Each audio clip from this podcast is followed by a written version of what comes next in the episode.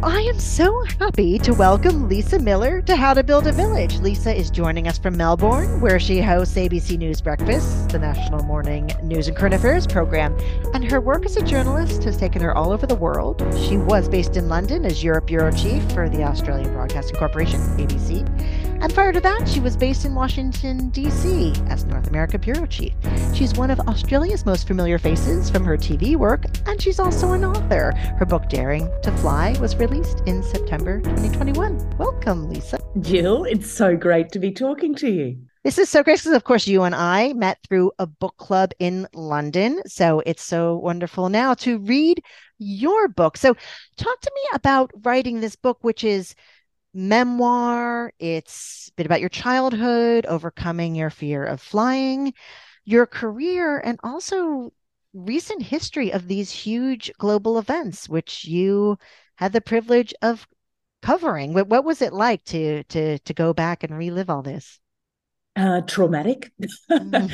People asked me whether it was cathartic, but I'm not sure whether it was cathartic until I'd actually finished it while I was doing it, I came to a recognition, if I hadn't already had it, that that had been some pretty difficult, challenging times that I'd been through, not just the most recent world politics and terror, but going back to having a fear and trying to overcome something that had become all consuming for me. Mm. Uh, I'd never thought that I would write a book. When you and I sat around talking about other people's books, I never thought that I would one day have something on a bookshelf anywhere. And so I'm I'm half proud. I'm still half in awe and then also terrified of ever thinking that I might sit down and start writing another one because it's hard work. It's hard work. That's for sure. And yet, I mean, of course, you've been a storyteller your whole life. So in many ways, it lends itself naturally. I mean, one of my favorite parts about the book is you're you're very candid about your life and the challenges that you face, covering these often traumatic events. And you could talk a bit about how you've done this amazing work with the Dart Center for Journalism and Trauma. I, mean, I love that you're helping to get this more into the conversation that it's hard to be a witness to the first draft of history. You know, one of the first jobs that I did as a police rounds person when I was a young reporter, it was at a tabloid newspaper. And the expectation was that we would be able to uh, do whatever story was placed in front of us, do death knocks, as they're called, when you are knocking on the door of a family that is grieving or has mm. just suffered a, a terrible loss, and that you would do that and not be affected at all. That we were taught that we were kind of bulletproof from what we were doing. But after about 15 years of doing that, I am doing journalism I realized that actually there's a cumulative effect on you when you are uh, rushing into areas and stories that other people rush away from. When you speak to someone who is at their most vulnerable and you are asking them to share their grief with you, you can't just shut that off. You can't be a, a, piece of steel that somehow bounces back that grief and not absorb some of it. Mm-hmm. And the first time that I recognized that I had absorbed some of it was when I was covering the hanging of a young Australian mm-hmm. in Singapore who'd been convicted of drug trafficking. And for two weeks, I stood outside Changi prison in Singapore, watching his mother and his friends come and visit him every day. And at the end of that, I went back to Australia. He died. Uh, the Australian government had tried to save him, but I waited there before dawn on the final morning as the hangman came to take him to the gallows, as it was in Singapore. And when I got back to Australia, I felt so teary and mm. irritable and emotional. And I heard a radio report about his funeral, and they played the music Ave Maria, mm. which he had walked to the gallows as the other prisoners had sung Ave Maria. Mm. And so they played it on this radio news story.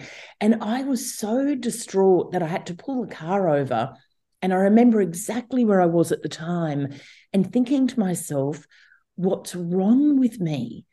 So since that point, years of study and interest in this and what secondary trauma can do has made me realize actually nothing was wrong with me. Mm. But no one had told me, no one had explained to me that as a, a reporter, a camera operator, an editor, who is sitting in a darkened edit suite, absorbing all of the pictures that are coming in, the raw footage mm. that they then make palatable for an audience, that of course that is going to have an impact. So I've been fascinated by it because you can put building blocks in place. You can put some scaffolding around you, I've realized, to ensure that you don't end up being permanently damaged by the work that we do. And and how do you do that? How do you put up the scaffolding? Sometimes it's the most basic. When I look back to the Changi prison story, I mean, I wasn't eating drinking water or sleeping enough for those two weeks. Mm-hmm. So, just that physical aspect, of course, starts to impact on your brain. But debriefing with peers, not necessarily your family or friends who aren't in the media because they don't understand what you're going through. Debriefing with peers, but also feeling that your work is worthy, that there is a reason that you are doing this. And that can often have the biggest effect. If you are unhappy with your employer or unhappy about what you're being asked to do in the way you're being asked to do it, that can have a really detrimental impact on your own mental health. So so you know working through those processes.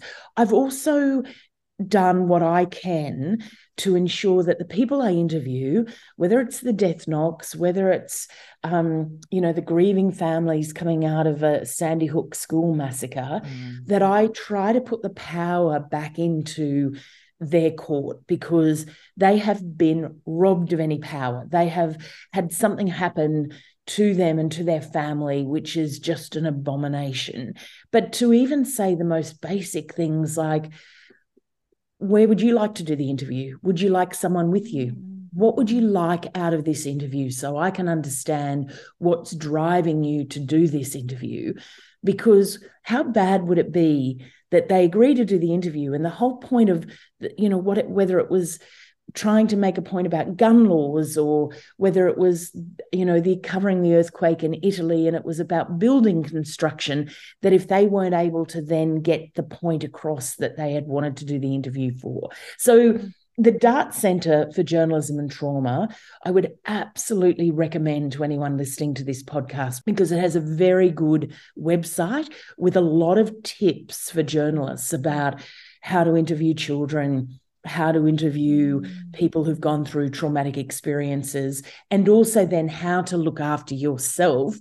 So you're not causing more damage as a journalist, you're not adding to the grief, and you're also ensuring that you're able to do your job and keep doing your job. Because, Jill, you and I both know so many people in this industry end up alcoholics and divorcees with mm. mental health problems and that that you're losing so much experience you don't want that to happen mm. so as you can tell from my voice i'm pretty passionate about this mm. area i would recommend your book to anyone in particular aspiring journalists because i love that it really shows with all of these stories that you describe generally you have very little preparation. You you get a phone call, and next thing you mm. know, you're on a plane. You throw some things into a bag, or you have a bag pre-packed, and then you're getting up to speed. So you're not having the time to do the mental preparation of like, okay, this is going to be very traumatic. Here's what I need to do to prepare myself. It's like go go go go.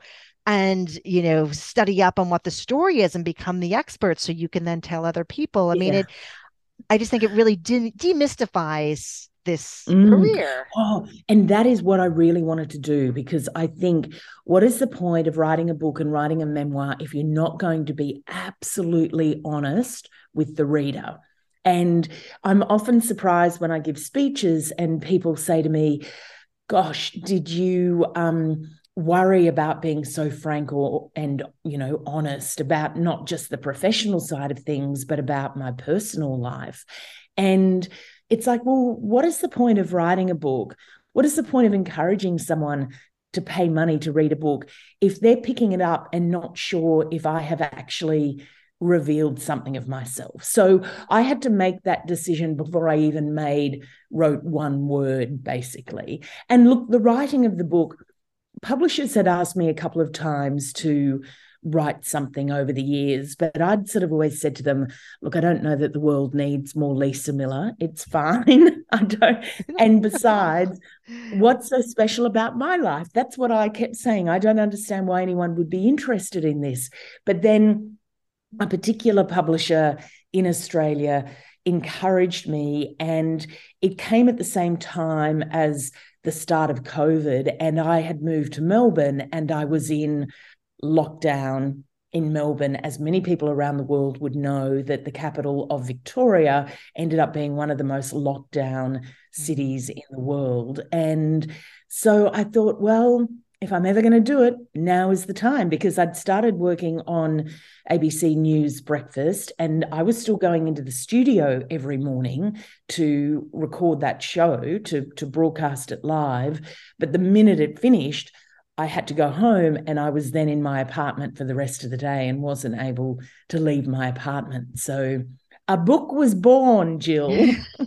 I mean, I'm glad to something positive came out of that time. Exactly. I'm, I'm, a, I'm a glass half full, Jill, as you would know from the book, because a, a, lot of people said, oh, we thought it was going to be, you know, maybe a bit of a downer, but then they actually finish it and feel quite uplifted because I do think, despite all of the things that I've sort of confronted, that I've kept this sense of joy about life mm. and also, I really wanted to encourage people who've ever suffered from fears mm-hmm. because it's only once you have gone through a terrible fear, and mine lasted for about a decade and was going to derail any ambition I had of becoming a foreign correspondent. I mean, who's heard of a foreign correspondent who's afraid of flying, right? and um, so once you overcome something like that, it is without a doubt one of the most empowering things that can happen to you. Like it's like you've put the Wonder Woman cape on. So, so talk a bit about how you were able to overcome that. Um, I love that you're very candid about this in the book, but a lot of people suffer from a fear of flying, and and you you were you were traveling even while you did suffer from this fear. Oh, yeah, I never missed a flight, but I was physically sick. I would vomit or have diarrhea in the days leading up to a flight. Just getting on a Boeing seven three seven, I would be sick with fear, but I had always had this. Um, I don't know, sort of expectation of myself that I would show up. You know, that that is what they say about Lisa Miller. She showed up, even if she was sick or fearful. It it came down to accepting that professionals could help and that you don't know everything. In fact, you know very little. And so I'm a big believer in professionals when it came to the fear of flying, professionals when it comes to mental health. I'm mm. so open with younger reporters about saying, it's good to you know debrief with a psychologist or go to a counselor don't think that somehow you can fix yourself if you had a broken leg you wouldn't go oh i'm not going to go to the doctor because i can just whip up a cast at home we've got to mm. try and equalize what you do for your physical health where you seek professional help and what you do for your mental health. And fear of flying was part of mental health because I didn't really understand that it was an anxiety that was then being blown out of all proportions. So what I thought was real, which was that every time I got on a flight, I was going to die. Right. I was so convinced. I would take photos of myself before getting on a flight so they would have the last photograph before the plane went down and I would die. I mm. mean, can you imagine the stress and elevated hypertension that comes with living that way?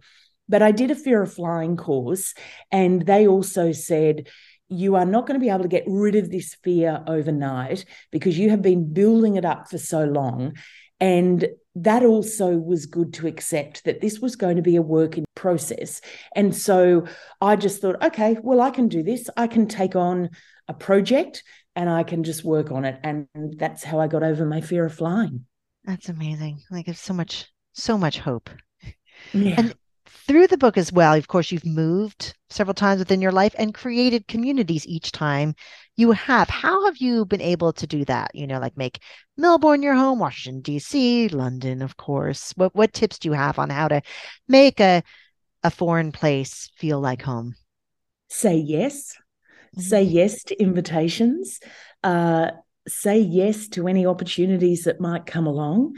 I've really discovered in life, and I write about this in the book, that yes can lead you into awkward situations that you think, what the hell have I done here? I don't want to be here. But no, no is the end of the story. No takes you nowhere. And so I have met people who have become friends, who have remained in my life simply by saying, Yes. You know, the very first time I had to move to a strange town where I knew no one was in Townsville in North Queensland as a 21 year old reporter. And I'd been, the newspaper I'd worked for had closed down. And so I had got the first job that had come along, and it was a television job. And so I'm interviewing this woman who was a spokesperson for the cancer uh, council. So they raise money for cancer research. And she said, Oh, I'm very nervous. This is my first TV interview. And I said, Well, I'm quite nervous. It's my first interview too. I had never done a TV interview.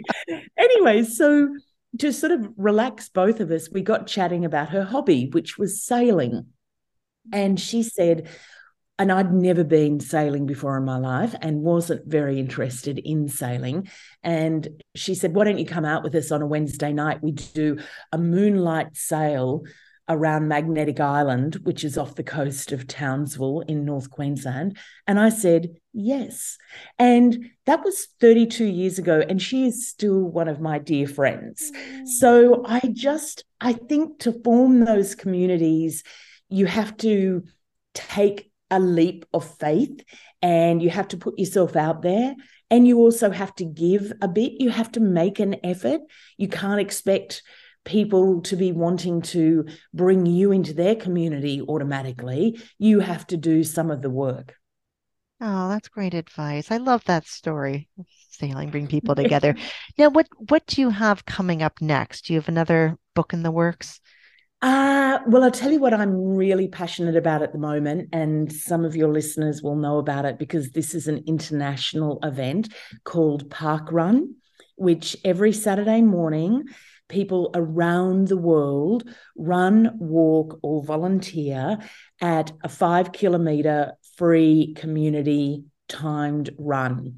When I first started doing it in London, would you believe, in mm. 2015, I did it for my physical health now I realize it is another tick in the box for mental health because every Saturday morning, people turn up, the vibe is so positive. You're there with this community again. We talk about communities, so important. I know that on a Saturday morning, I'm going to be seeing new friends.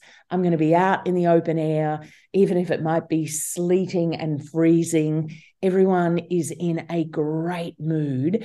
And I've met so many incredible people who have joined Park Run because they felt that something was missing from their life. An emergency services nurse who was suffering from depression, who came along and volunteered, never actually did the run, but volunteered each Saturday because people were thanking her and people were grateful for her mm. being there, as opposed to how tough she had found it being a nurse during the COVID years, all masked up and and sort of being almost anonymous in a way. And it has just been such an eye opener. So I don't know. There could be there could be a book about parkrun. I might combine it all. I love park run. I've done it in London and I've seen like people, you're saying about that wholesome vibe, people proposing to each other, like kids and families, and you know, volunteers, young and old. It's just so wonderful. And I love that it's global It's oh, it is. Well, we've got 450 park runs in Australia, oh, no and way. we are probably going to double it over the next five years. And Jill, yesterday I did my 98th park run. So I've got two more to go before I do my 100 and I get a fancy t-shirt I was and I gonna can proudly wear it. hey, that is a great to do. You see a lot of 50s, you don't see so many hundreds. That is amazing. The other thing on that though is that I'm really trying to build up the number of times I volunteer as well because I mm. think that is just as important mm. as how many times you do the 5k. Volunteering is great for the people you're helping, but oh my God, what it gives you back is tenfold. So that is my message. It's right because they need those volunteers because it's gotten so big now. You know, mm-hmm. it's um it's such a um which is great. Oh, millions yeah. of people do it. It's fantastic. Yeah. yeah. Oh, well, I'm sure that between you and I, we have just convinced someone listening to this to do park run. like it's at such a great it's free. Just jump online and register. yeah, such such a such a happy, wholesome event. Well, thank you so much for sharing your stories, your tales about your book, and your inspirational community building tips. It's so great to see you. And I hope you Thank keep us posted on what's coming up next. I will. Thank you, Jill. I really appreciate the chat. Thank you.